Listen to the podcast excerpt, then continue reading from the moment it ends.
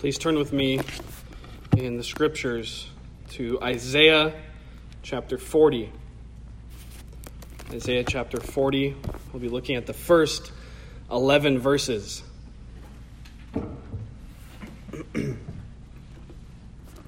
Isaiah chapter 40. Please join with me in prayer.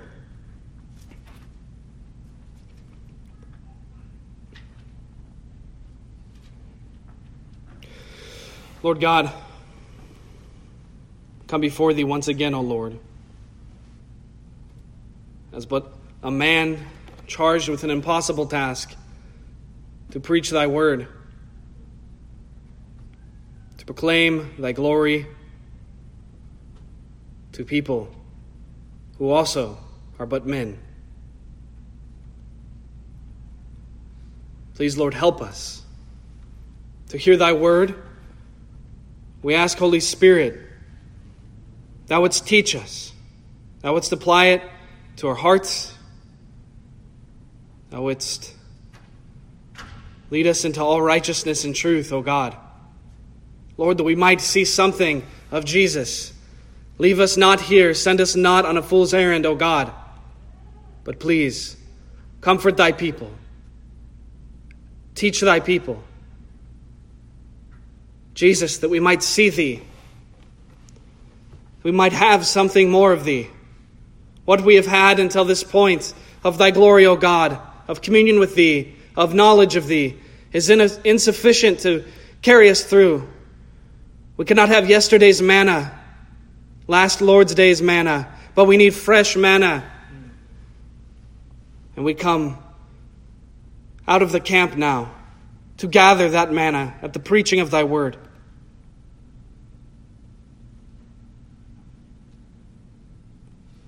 If thou be not with us now in this place, O God, by the power of thy Spirit moving among us, at the preaching of thy word, we have no hope of benefiting anything from the preaching.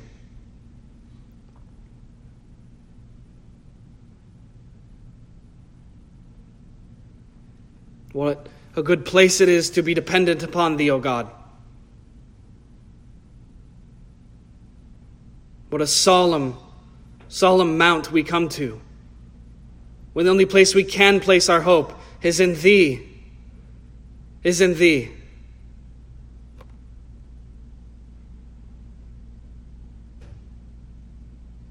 Wherever we look now, O God, we have no reason to hope in temporal realities, temporal institutions, ourselves, the flesh, the world.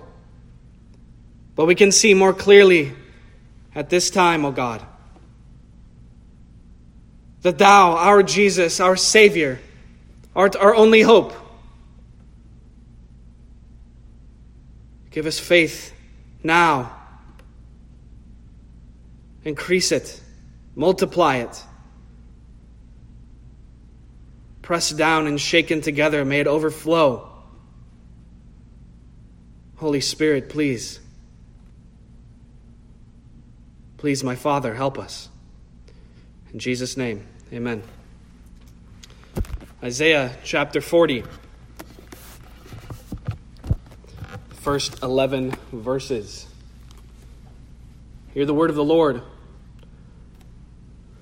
Comfort ye, comfort ye, my people, saith your God. Speak ye comfortably to Jerusalem, and cry unto her that her warfare is accomplished, that her iniquity is pardoned for she hath received of the Lord's hand double for all her sins. The voice of him that crieth in the wilderness, Prepare ye the way of the Lord, make straight in the desert a highway for our God. Every valley shall be exalted, every mountain and hill shall be made low, and the crooked shall be made straight, and the rough places plain. And the glory of the Lord shall be revealed, and all flesh shall, see it together for the mouth of the Lord hath spoken it. The voice said, Cry. And he said, What shall I cry? All flesh is grass, and all the goodliness thereof is as the flower of the field. The grass withereth, the flower fadeth, because the Spirit of the Lord bloweth upon it. Surely the people is grass. The grass withereth, the flower fadeth, but the word of our God shall stand forever. O Zion, that bringest good tidings, get thee up into the high mountain. O Jerusalem, that bringest good tidings, lift up thy voice with strength. Lift it up, be not afraid. Say unto the cities of Judah, Behold your God. Behold, the Lord God will come with strong hand, and his arm shall rule for him. Behold, his reward is with him, and his work before him. He shall feed his flock like a shepherd. He shall gather the lambs with his arm, and carry them in his bosom, and shall gently lead those that are with young. As far the reading of God's word. Dear congregation, chapter 39, and up till this chapter in Isaiah, the prophet Isaiah is prophesying, proclaiming God's coming judgment on the unfaithful nation of Israel. His covenant people had broken covenant with their God, time and time again. And now, the time of destruction is upon them. Chapter 39, Isaiah's prophecy ends with destruction is coming. King Hezekiah begins to brag to the Babylonian visitors Look how much we have. Look how great my kingdom is. Look how glorious all of my things. Isaiah says, How much did you show them? And he says, I showed them all that is in mine house. And what does he say? Verse 6 of chapter 39 Behold, the days come that all that is in thine house and that which thy fathers have laid up in store until this day shall be carried to Babylon. Nothing shall be left, saith the Lord. And of thy sons that shall issue from thee, which thou shalt beget, shall they take away, and they shall be eunuchs in the palace of the king of Babylon. Then Hezekiah said to Isaiah, Good is the word of the Lord, which thou hast spoken. He said, moreover, There shall be peace and truth in my days. Hezekiah would live out the remainder of his days. He would not see this coming destruction, but upon his sons would be it. So too, now, and our nation, we are living as those sons of Hezekiah. Our forefathers in the faith in this country abandoned the gospel, abandoned society, abandoned their witness to Jesus Christ, and allowed the wicked to plunder them. They said, We'll live out the days, our days in peace. But our children and our children's children shall be carried captive. And we are those captives. We are those captives. Isaiah now, chapter 40, begins what Isaiah is so famous for the servant songs. The servant of the Lord, Jesus Christ, the Messiah. God's covenant promises fulfilled and proclaimed and prophesied. So, though death and destruction was upon them, he gives hope. And this teaches us, dear congregation, that words of conviction, words of rebuke, should always be followed with words of consolation and comfort to one another and to the lost. And that we preach the law, but then we immediately follow it with the gospel. The gospel. The ramparts are down. The walls are fallen. The city of God is taken over by its enemies. The church in America now dwells with its invaders, even inside the church. Not only are we met from without, but from within uprisings, traitors, Not only is the food, the bread, meaning the solid preaching of the Word of God, in low supply, it's also in low demand. The church is desiring, here in America, false comfort, and is offering false comfort. But Isaiah's point to Hezekiah and to Israel is that there is comfort to be had. And so too for us in this time, dear congregation, in this nation.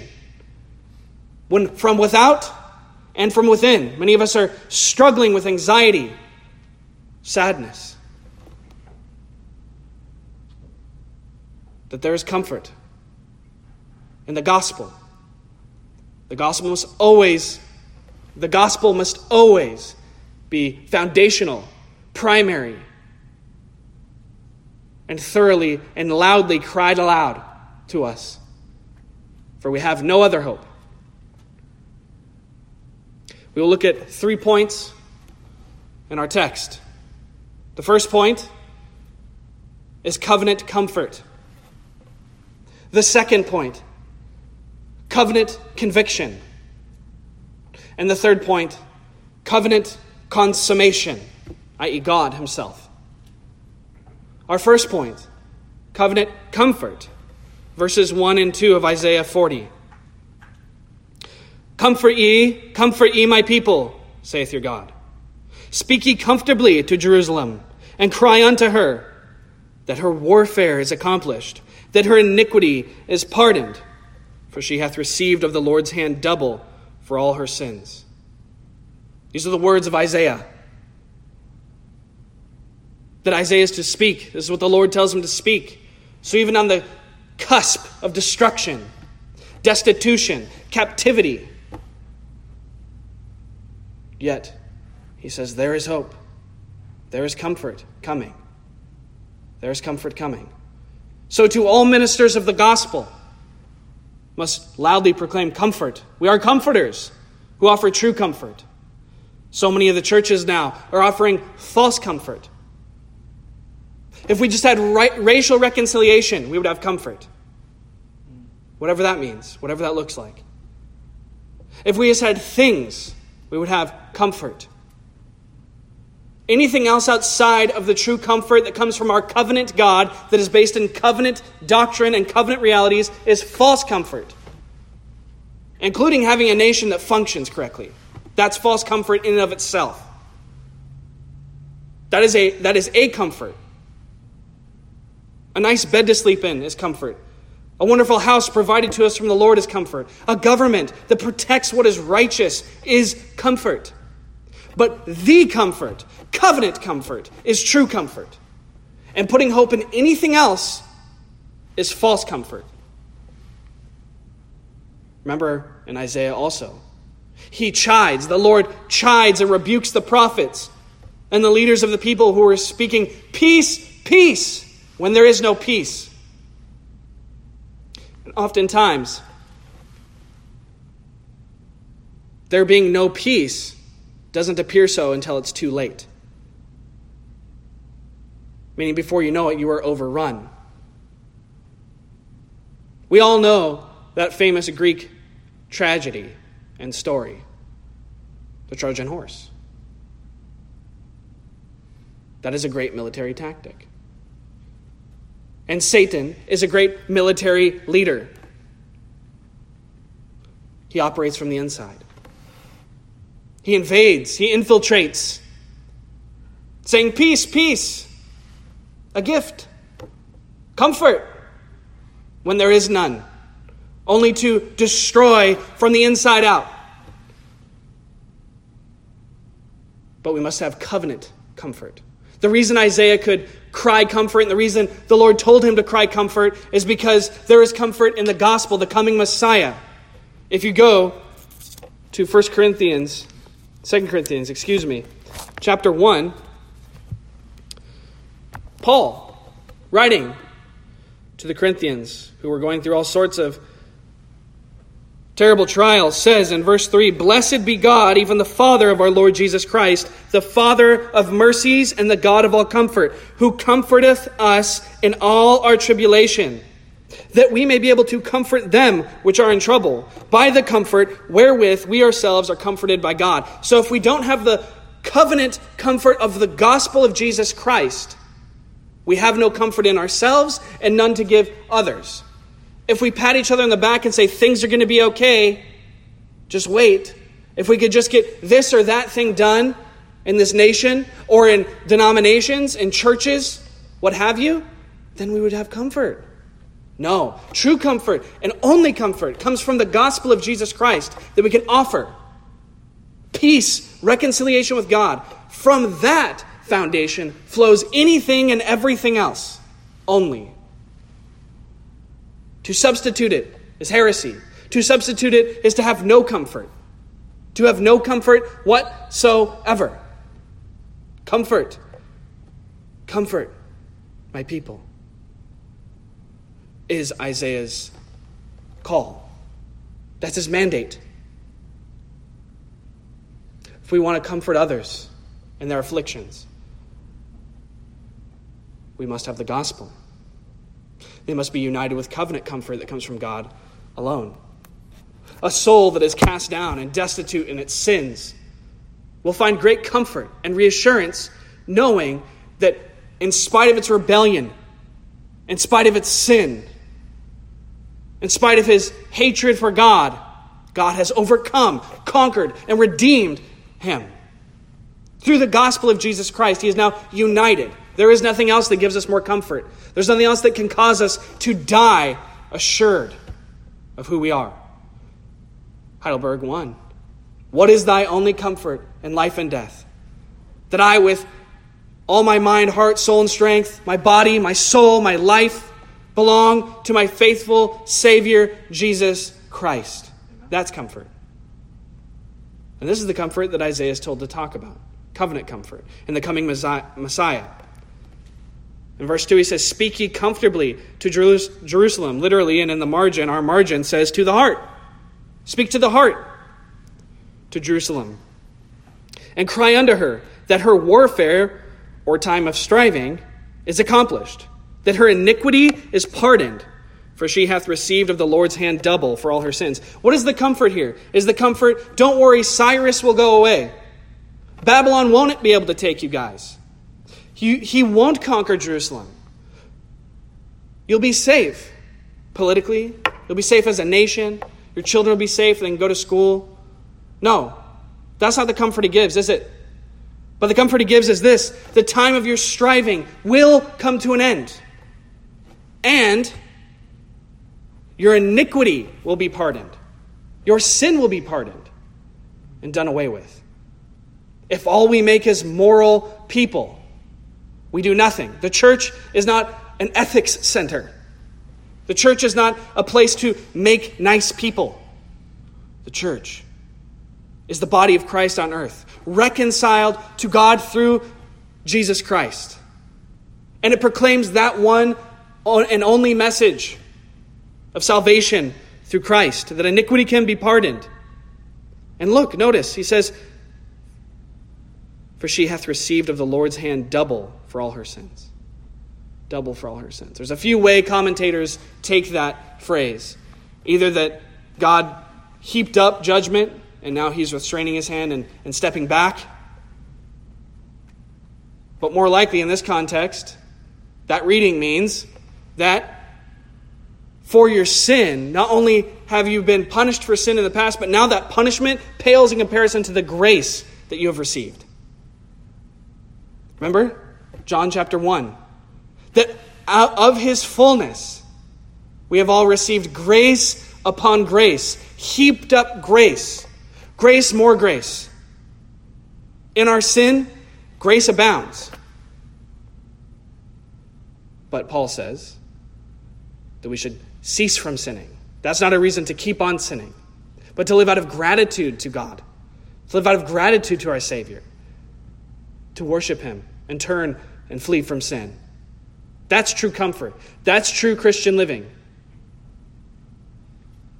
Not making new laws, edicts, weeding out the wicked. That's what we want to do as well. But if we don't start with the gospel, we will never accomplish any of that. This is where Israel went wrong. Their nation crumbled because they left off the gospel. They left off serving their God, they broke covenant. So the covenant comfort that we have needs to be remembered that it's covenant comfort. The covenant of grace. The covenant of the mediator, the new covenant. That we are Christ's and he is ours. Jeremiah 31 I make a new covenant wherein the law is written on our heart. The law is written on our heart. We are renewed, we're born again, we're made new creations in Christ. That is comfort. Secondly, covenant conversion. Covenant conversion. That will take us to verse 8 from 3. Verse 3 The voice of him that crieth in the wilderness, Prepare ye the way of the Lord, make straight in the desert a highway for our God. Every valley shall be exalted, and every mountain and hill shall be made low, and the crooked shall be made straight, and the rough places plain, and the glory of the Lord shall be revealed, and all flesh shall see it together. For the mouth of the Lord hath spoken it. The voice said, Cry. And he said, What shall I cry? All flesh is grass, and all the goodliness thereof is as the flower of the field. The grass withereth, the flower fadeth, because the Spirit of the Lord bloweth upon it. Surely the people is grass. The grass withereth, the flower fadeth, but the word of our God shall stand forever. Covenant conversion. Where have we seen this quote in the New Testament? John the Baptist. He was the one who would prepare the way for the Messiah. He was the one that when the time was fulfilled, when the seed of the woman would appear to crush the serpent's head, he prepared the way in the nation of Israel, preparing their hearts, preaching repentance, a baptism of repentance, a baptism of turning away from sin, coming back into covenant with God, because here comes your Redeemer. Here comes your Redeemer. The voice of him that crieth in the wilderness. Prepare ye the way of the Lord. So, this is a call to action for us as believers and to non believers. We are to cultivate the soil of those we speak to who are not Christian and in our own hearts daily to make way for the King to enter in, for our Savior to enter in. So, what are some things that are required? It lays it out. Make straight in the desert a highway for our God. Make a clean path, a straight path, laying aside and moving aside all things that we might have Christ alone. And as believers, we can take away from that that daily we need to continue to move away from the flesh, move away from worldly concerns, worldly anxieties, worldly troubles, worldly joys, and focus more and more and more on Jesus Christ, who is our comfort, who comforteth us in all of our sufferings, afflictions. But a few things must be done in a non believer and in a believer daily for this to take place. Verse 4 Every valley shall be exalted, and every mountain and hill shall be made low. So these two things valley. There's people who are so weighed down with a sense of their sin so unbalanced in viewing their sin and their wickedness that they won't come to Christ. Even believers who daily, I, don't, I deserve nothing. I deserve dirt. I'm wicked. I'm sinful. In fact, that is pride itself. Because you're refusing to come to God. You think your sin is too bad for God. You think your sin is unredeemable. That Christ can't pay for it. That his sacrifice is not sufficient. That though his blood is powerful for others, it cannot be powerful for you. And that is pride.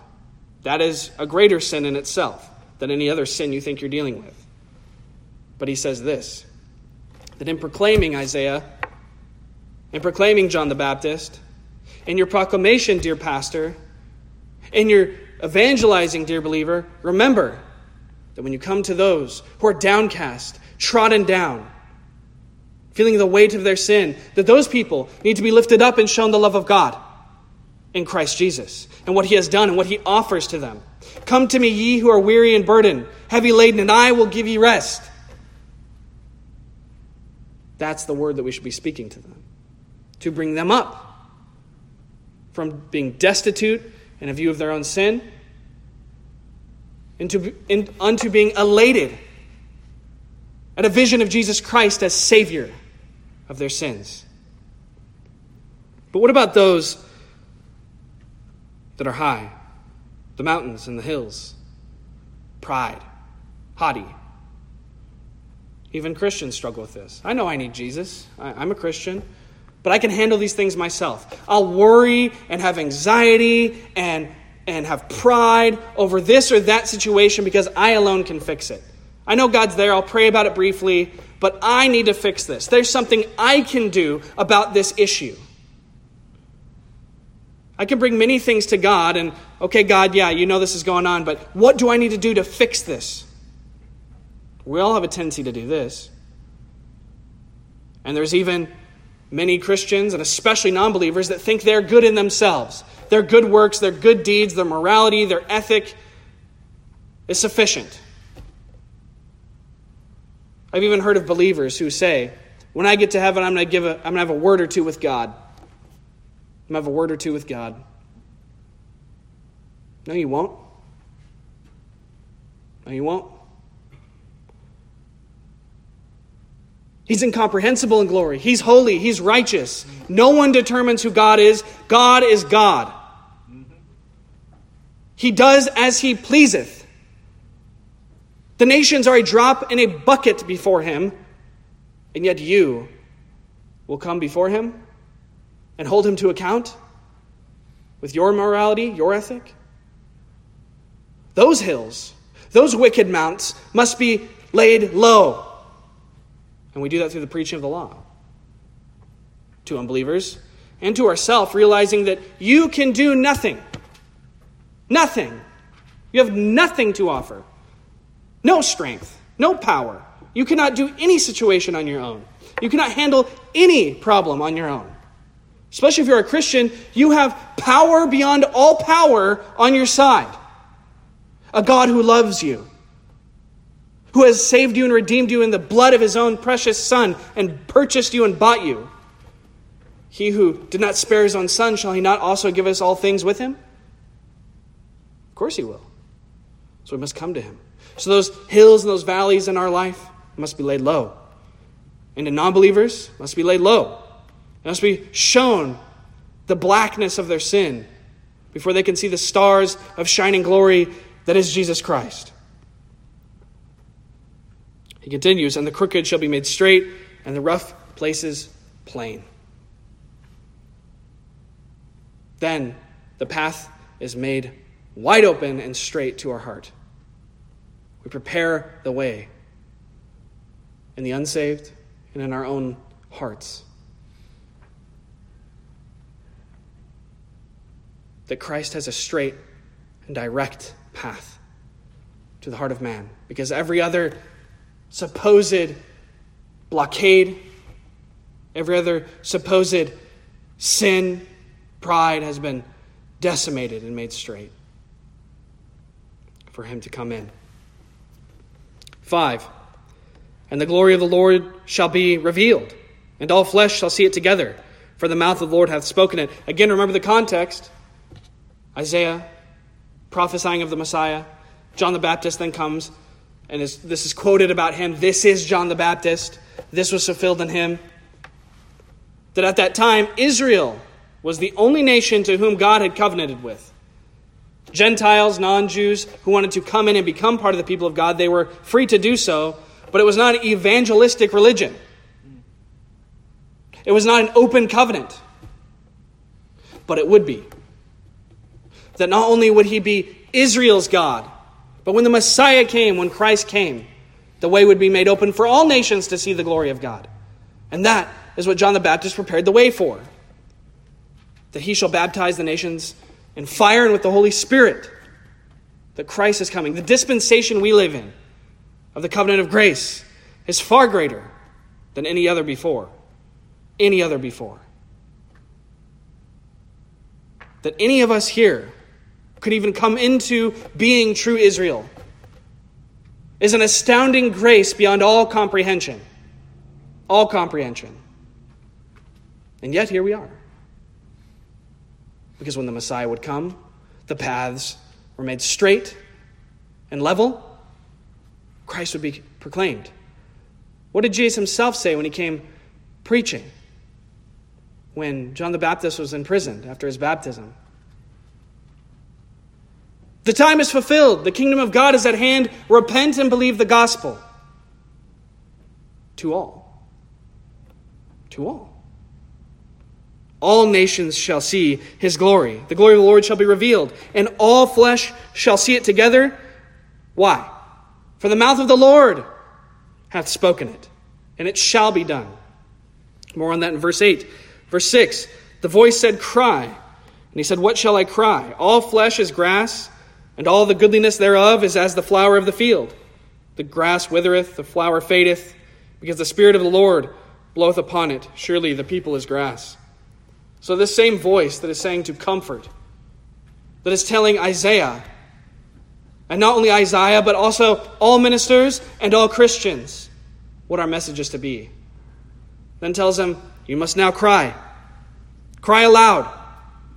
Do not be ashamed. I am not ashamed of the gospel, for it is the power of God unto salvation for all who believe, to the Jew first and also to the Greek. Cry aloud. But we must ask, what, what is our message? What shall we say if we are to cry aloud?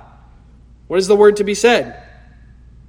All flesh is grass, and the goodliness thereof is as the flower of the field. The grass withereth, the flower fadeth, because the Spirit of the Lord bloweth upon it. Surely the people is grass. What does that all mean? That we should have no hope in the creature. No creature comforts, no creature hopes. Man cannot save us. No nation can redeem us. No nation can protect us. None of our works can save us. None of someone else's works can save us. And if all we have is a physical salvation, we have no salvation at all. And furthermore, that the flowers of the field of which man is part, the creature comforts, our delights in this life, cannot satisfy cannot save us, can do nothing for us in the end as far as salvation goes. Because the Spirit of the Lord blows upon it, and as a fire consumeth it. There but nothing. So we must be in a constant examination of those things, those flowers, those trinkets of ours that we are putting our hope in. And especially at this time, a constant struggle of mine in this tumultuous age is I want this nation to go back to when it was Christian. I want to see the wicked done away with, destroyed before our eyes. I want Christ's banner to fly once again, and for real this time. But that, if that is all we have, is a false comfort, a false salvation, a false Christ. It must be done in covenant, covenant conversion, covenant comfort with a covenant God revealed to us in Jesus Christ, in Christ alone. Those flowers will be burned away. All trinkets, all creature comforts, and creature hopes. So don't put your hope in yourself what you can do in a certain situation to make things better. That's pride and faithlessness. Anxiety is faithlessness. Remember? Jesus. Sleeping on the stern of a boat in the Sea of Galilee. The waves begin crashing over. It seems that they are going to drown. And the disciples, his disciples, are panicked, ridden with anxiety. They go and wake the Lord Jesus Christ. Do you not care? Are you not concerned that we shall perish? We are perishing. He arises, calmly but sternly rebukes the sea and the winds, and all is calm. And what does he say to them? Why have you doubted, O ye of little faith? So, anxiety is pride and faithlessness is pride and faithlessness. We must trust in the Lord Jesus Christ. That's when faith counts. Lord, I believe, help thou mine unbelief. And what an easy day it is to be anxious. Because not only do we have our own things we are struggling with, sick family members, tragedies in our life, but on top of that, the church is all but apostate at this point, it seems. God always has his remnant. But by and large, the American church is nowhere to be found. just heresy, just faithlessness. Our nation is being run by corrupt, evil, wicked people who are undoing the very fabric and core of who we are as a nation. But for a Christian, no matter. Faith in God. Preaching the gospel, covenant comfort and covenant conviction will win the day. Christ alone. Verse 8 The grass withereth, the flower fadeth. So again, worldly creature comforts, worldly things, nations, prosperity, institutions, governments, church denominations, money in the bank, nothing. But what does he say? But the word of our God shall stand forever. Did you know, dear congregation, that this existed before you were born? And before our grandfather was born, and our grandfather's grandfather was born. For thousands of years, this book has stood. God's word has remained. The flower fades. The nations are undone. Napoleon, Hitler, the Roman Empire, the Byzantine Empire, the Egyptian Empire, Alexander the Great. This was there before them and is still here after them. And it shall be here long after this country is reduced to ash. Till it becomes whatever new country it becomes someday. They'll be here when we're dead. Our covenant God has promised to our covenant forefathers. And that same covenant promise is here for us now and to all who will come. That's why we indiscriminately preach the gospel to all people. Am I a Calvinist? Yes, because the Bible is a Calvinist document. The Bible says that God doeth as he pleaseth, and that he saveth whom he desireth to save. He showeth mercy on whom he desires to show mercy, and he hardens whom he chooses to harden. And his elect will be redeemed. But we preach to all that a covenant has been offered and made, in which God is the sole initiator of that covenant and sustainer of that covenant and keeper of that covenant. That salvation is made available to all who would take it. And all who believe upon the Lord Jesus Christ shall be saved. That's why we preach indiscriminately to all. Because the Word of God has been the same since it existed thousands and thousands and thousands of years. We have confidence in a God who has spoken and spoken authoritatively. Third and last, covenant consummation. This is verses 9 through 11. O Zion, that bringest good tidings, get thee up into the high mountains. O Jerusalem, that bringest good tidings, lift up thy voice with strength. Lift up, lift it up. Be not afraid. Say unto the cities of Judah, Behold your God. Behold, the Lord God will come with strong hand, and his arm shall rule for him. Behold, his reward is with him, and his work before him. He shall feed his flock like a shepherd. He shall gather the lambs with his arm, and carry them in his bosom, and shall gently lead those that are with young.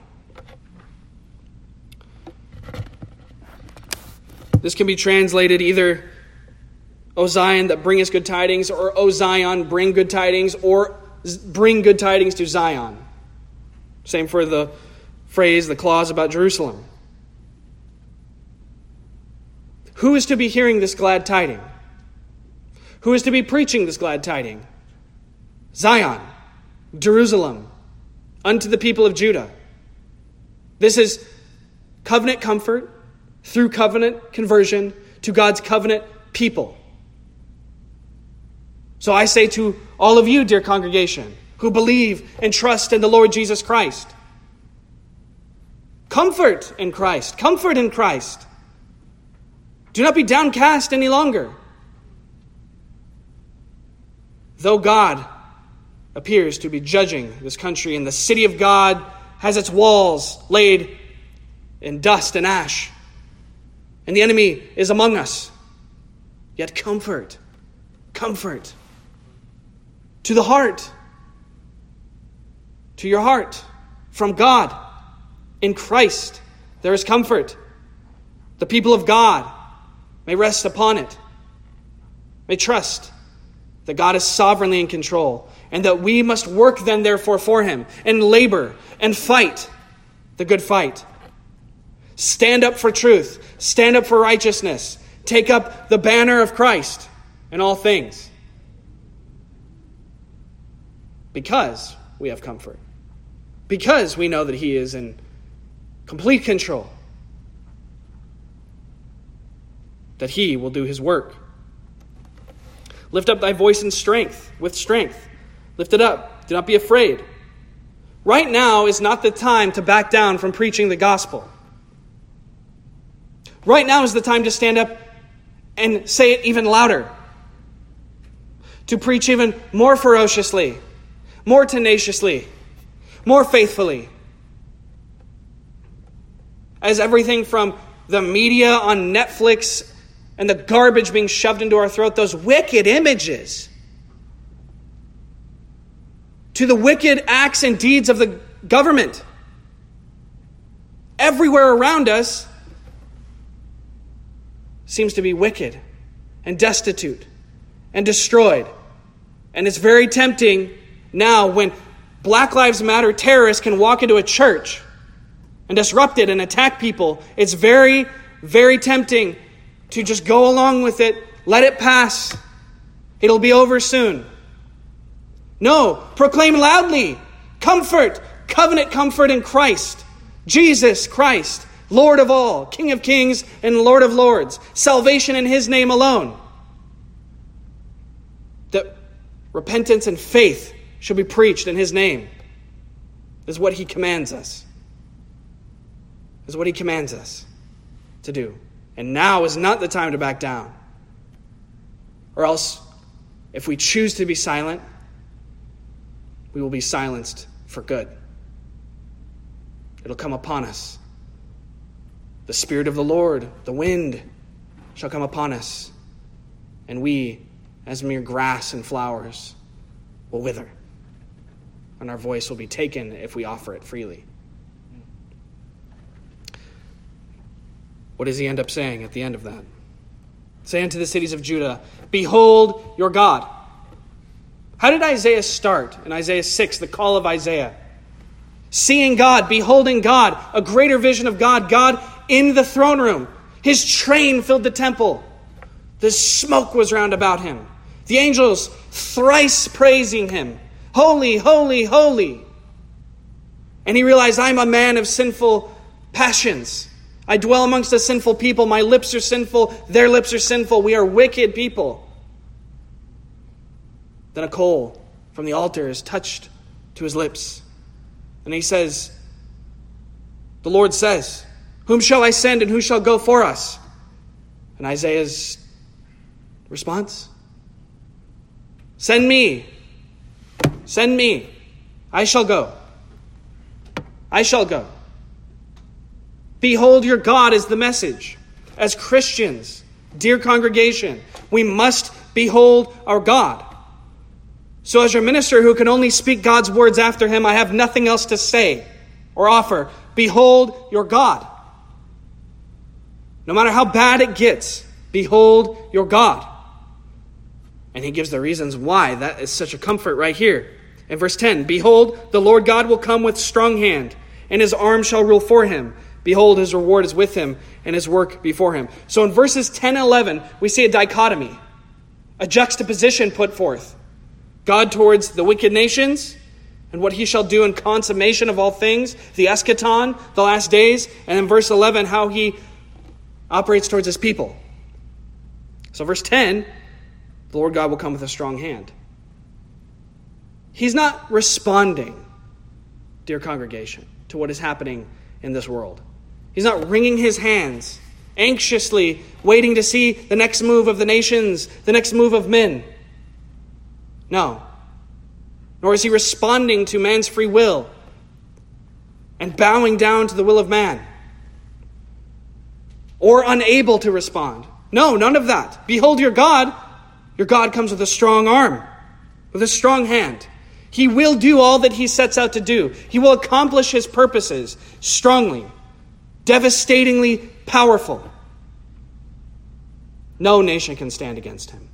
No being can stand against him. Satan is a strong man, it says in the Gospels. And that we cannot plunder his house unless he is first bound. Satan might be strong and subtle and powerful, but God is stronger, and his assault shall not be repelled by the gates of hell. The gates of hell, Satan's power and armies and devices, shall not be able to withstand the onslaught of the gospel.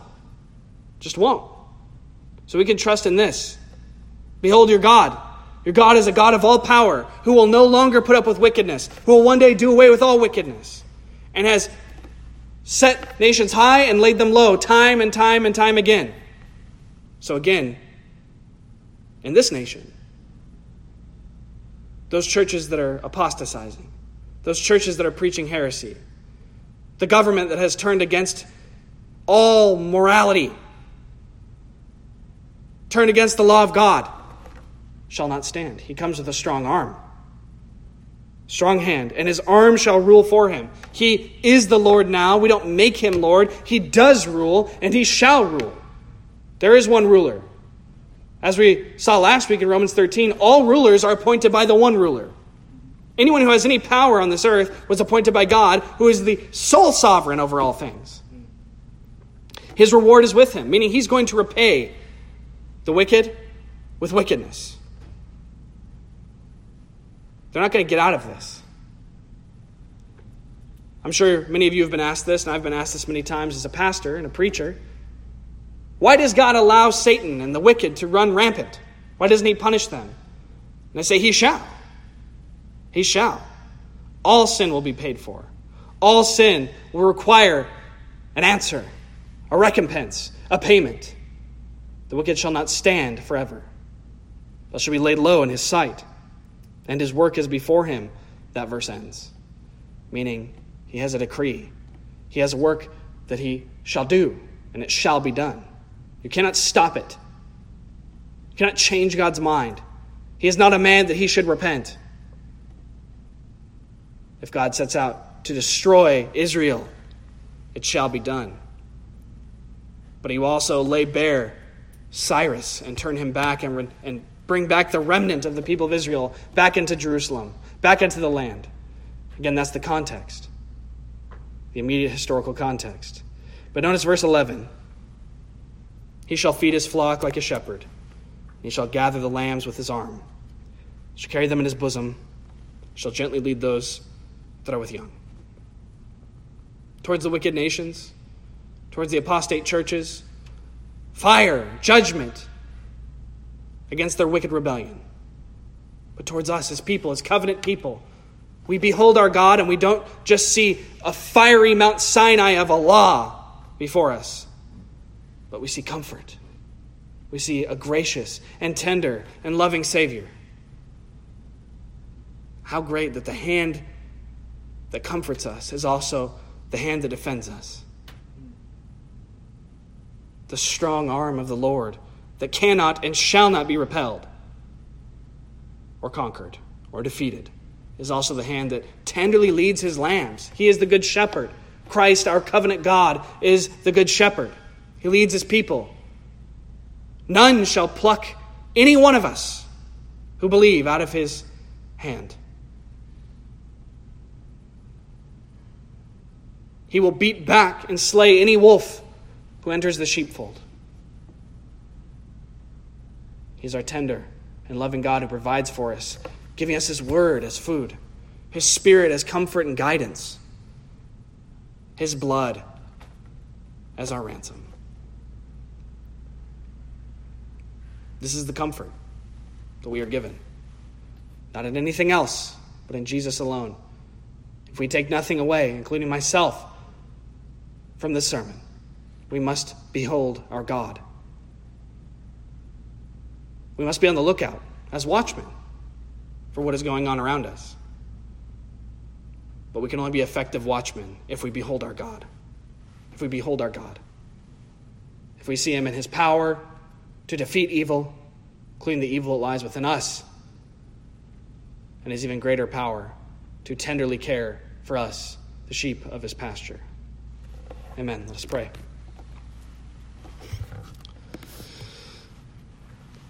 Heavenly Father, we once again come before Thee. Lord, we thank Thee for Thy power, Thy grace, Thy mercy. Apply Thy word to our heart. Lead us in paths of righteousness. We thank Thee, Jesus. In your name, amen.